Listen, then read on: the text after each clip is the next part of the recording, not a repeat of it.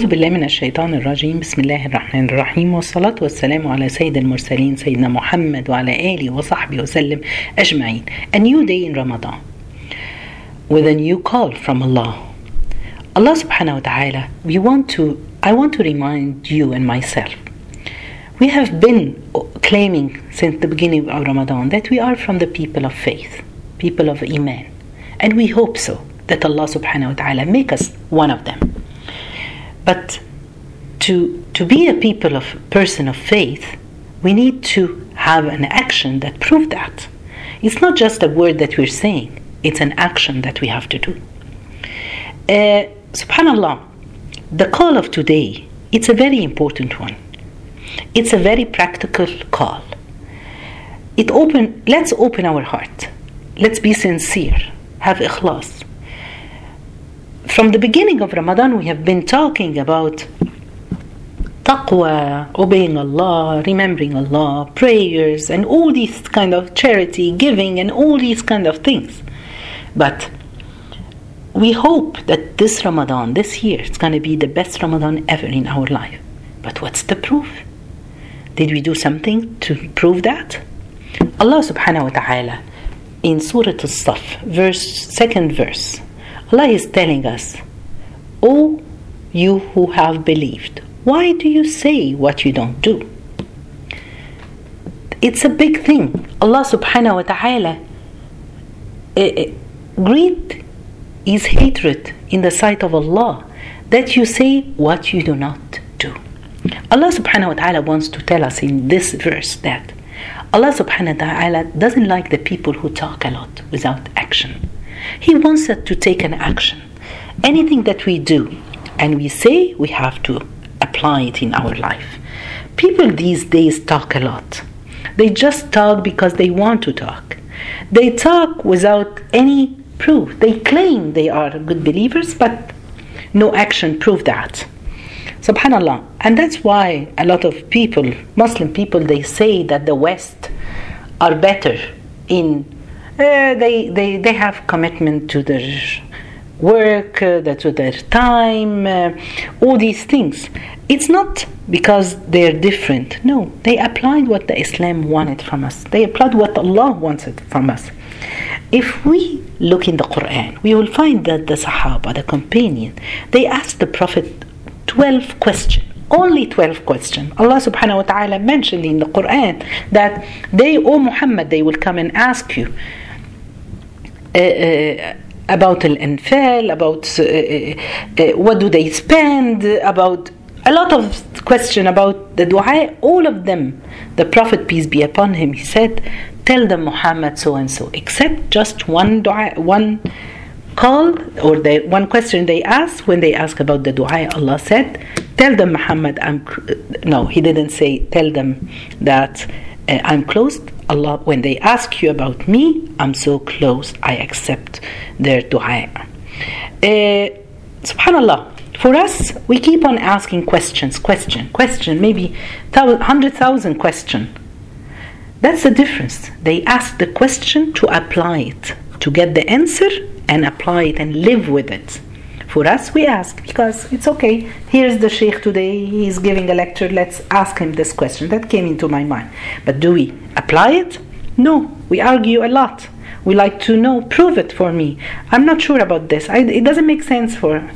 SubhanAllah, the companion, they used to take, we listen and we apply. We listen and we take action. That's what happened with them. Listen to the story here of one of the companions of the Prophet. His name was Haris. One day he met the Prophet, peace be upon him. So the Prophet asked him, how are you doing today? He said, Alhamdulillah, I woke up as a believer. So the Prophet told him, if you say so, what's your proof for that? SubhanAllah, for us too. Okay, we say that we are good believers, and what's our proof? So his proof, he answered and he said, I was thirsty the whole day, and I woke up for the night prayer. He wants to say he was fasting during the day, and he prayed the night prayer. And as if I'm seeing the throne of Allah subhanahu wa ta'ala, and the angels are turning around. Subhanallah, he started to see reality. He started to see Jannah that he wished to reach, that he wished to go to. This is something, it's amazing. Then he said that I started to see paradise, and the people in paradise, they visit each other, and I started to see, and as if I'm seeing the people of the hellfire while they're punished. So at this moment the Prophet, peace be upon him, told him, now you know, so follow what Allah subhanahu wa ta'ala. And then the Prophet said, this is a man that Allah subhanahu wa ta'ala lighten his heart with iman and faith. Subhanallah, what I want to say here, of course they're different, we're not like them, but we try to be like them. And this is why, subhanallah, since the beginning of Ramadan we're trying to work hard to do the good things so we please Allah and to be from those believers. It's great. And we, all of us, we see that Allah subhanahu wa ta'ala, with this good intention, he gives us the power to do things, right? Out of Ramadan, when you try to fast a day or two, you're tired, you come before Maghrib, you cannot move and all these things. But subhanallah, during Ramadan, Allah is giving us power. We can fast easily, alhamdulillah, almost done. We pray, we read Quran, we go to work, we take care of our kids, we study with them, we send them here and there. We do a lot of things. We have iftar, we have people over, we go to visit our parents. All these because Allah is, we're doing it for the sake of Allah. So Allah is giving us power and energy to do these things. We have to have this hope. We're doing all this. Why? Not just to love Allah and the Prophet, but to be loved from Allah and the Prophet. I hope so, inshallah. One time Al-Hasan al-Basri, he was standing on the grave of a person, they just buried him. So he looked at the guy standing beside him and he asked, what do you think if he comes back now to this life? What would you think he will do? He said, oh, he will ask forgiveness from Allah, he will pray, he will do the best thing that he can. Then Hasan told him, Al-Hasan al-Basri told him, he missed this. I hope you don't miss it. I hope we don't miss it, all of us. We're still alive, alhamdulillah. We are now in the last 10 days. Alhamdulillah, we're working hard. When we want to finish it right. We want to finish Ramadan properly. When the Prophet and Allah subhanahu wa ta'ala told the believers or the Sahaba, pray, aqimu salah, do the prayer right. They're not just doing the actions like we do. They're concentrating. The salah which prevent them from doing bad things, that's the salah that Allah wants, the salah that makes you're not lying, you're not backbiting, that's not you're not spying, trying to spy on other people on social media, not just saying things, and you're not, when you're praying you're concentrating, you're not looking when your cell phone is ringing while you're praying, you're not peeking with your eye to see who is calling while you're praying. And then in your head you're saying what you're going to tell this person or that person who's calling you. This is the difference. When we say we have to do things, we have to apply it, subhanallah. The life of the companion was a practice of the Quran. It was a practice of what Allah subhanahu wa ta'ala. If we see the Sahaba in their life, we can say, see them at their way as a triangle. The tip of the triangle at the top is sincerity or ikhlas. The second side is the knowledge. The third one is the practice. Let's talk about them. Sincerity. We have been talking about ikhlas and hoping that Allah subhanahu wa ta'ala will accept all our deeds, that we are a believer. Okay, it comes the second thing, knowledge. We need knowledge. Any one of us, we need knowledge. Knowledge of religion, knowledge about our religion, knowledge about how treating people, knowledge and science, knowledge to be a doctor. Because a doctor, if he doesn't have enough knowledge, he will be a bad doctor. He can harm somebody. He can cause a death of somebody. exactly the same. If a worshipper, a abid, like how we say it, if he doesn't have enough knowledge, he will guide us wrong. He cannot know how to fight against the shaitan. And that's why the Prophet, peace be upon him, he said that one person who understands, he's a faqih, he knows good about his religion, he's better than, he will be stronger on the shaitan, he's going to be better than 1,000 worshipper or abid. So, he will understand what to take, what to do. Subhanallah. One of the people, he said that he spent the night massaging the feet of his mom because she was diabetic and she wasn't feeling okay, and his brother was standing the whole night praying to Allah. He said, Wallahi, I knew that Allah would accept my night better than this. Why? Prayer, it's very important, yes, but this one he understood that at this situation it's better to take care of my mom better than, because he will benefit somebody else, not just for him. Listen to this story of Zayd ibn Thabit. He was 13 years old and he went to the Prophet, peace be upon him, to join the army for Ghazwat Badr, but the Prophet refused because he was so young.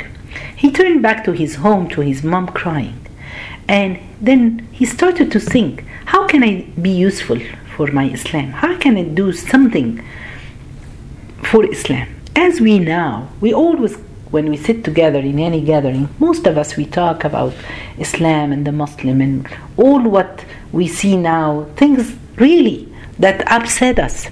But what do we do? Do we take actions? This Zayd, the young boy, 13 years old, he's trying to take an action. So he started to think, how can I help? So he realized that he's a smart guy, alhamdulillah. It's easy for him to memorize. He knows how to read and write, and at that time it wasn't, not all the people know. There was a lot of people illiterate. So what did he say?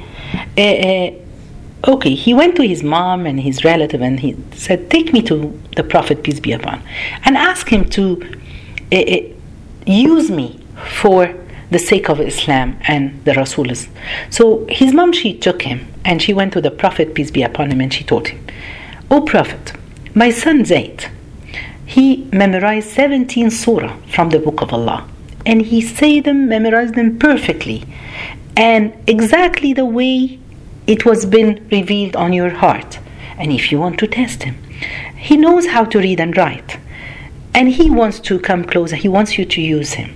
So the Prophet realized that he is a smart guy. He asked him and he discovered that he's so good.